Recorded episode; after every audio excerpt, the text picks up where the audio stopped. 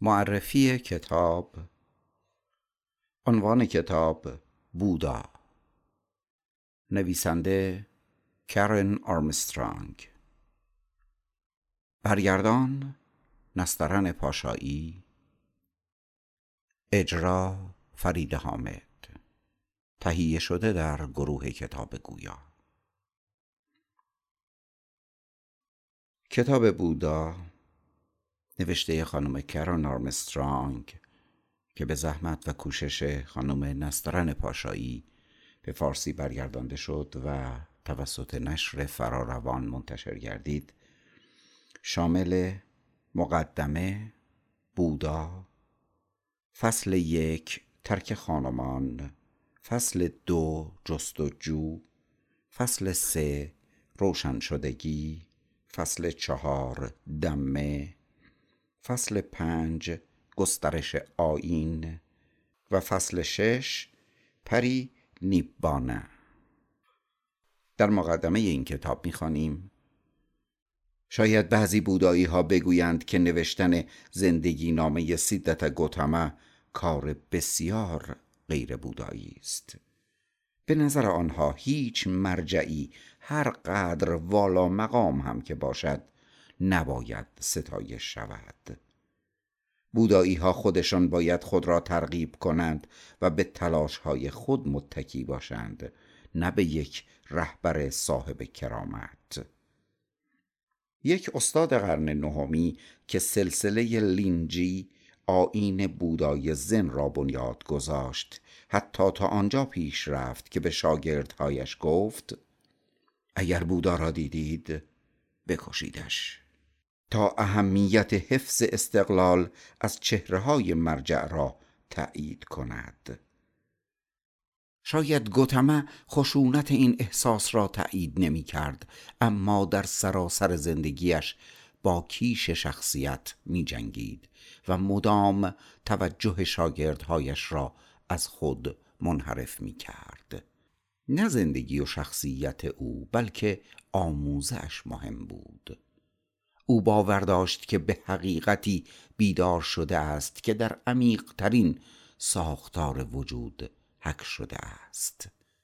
آن حقیقت یک دمه بود این کلمه طیف گسترده ای از معانی زمینی دارد اما اول اشاره بود به قانون بنیادی زندگی که برای خدایان انسانها و جانوران یکسان بود.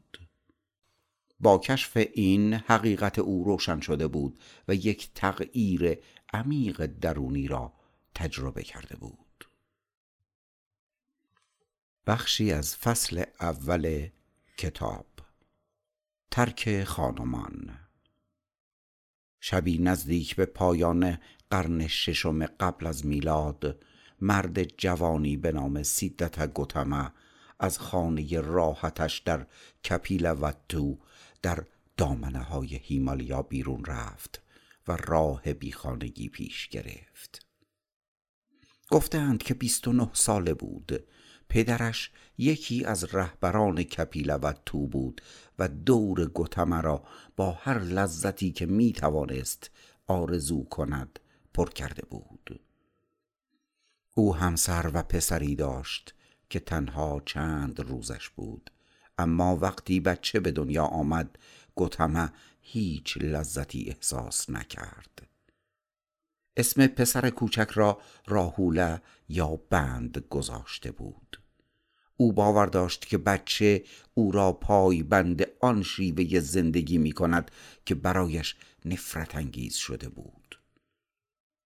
او آرزومند وجودی بود که کاملا باز بود و کامل و پاک مثل صدف سیغل خورده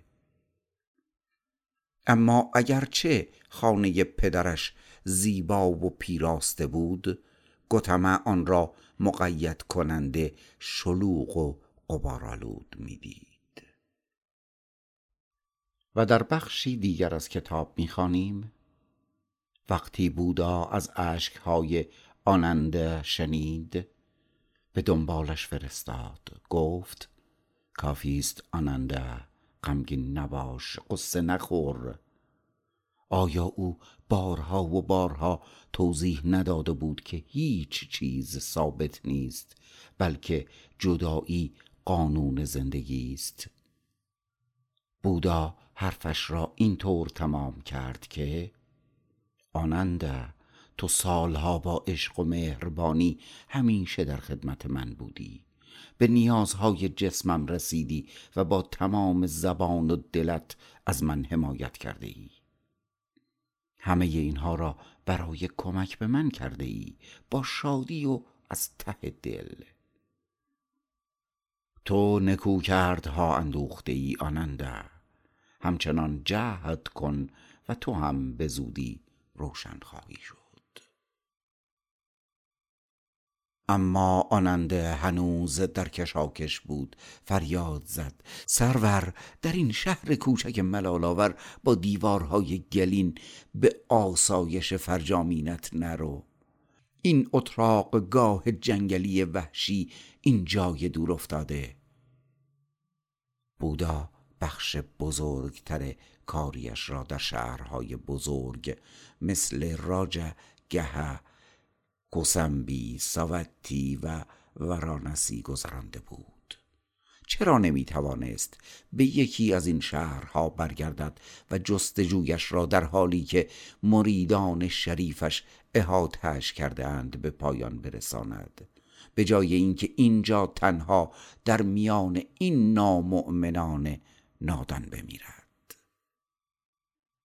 بالاخره بودا رو به آننده کرد با همدردی معمولش که می توانست به دل او وارد شود گفت آننده شاید تو فکر کنی حرف استاد حالا مربوط به گذشته است.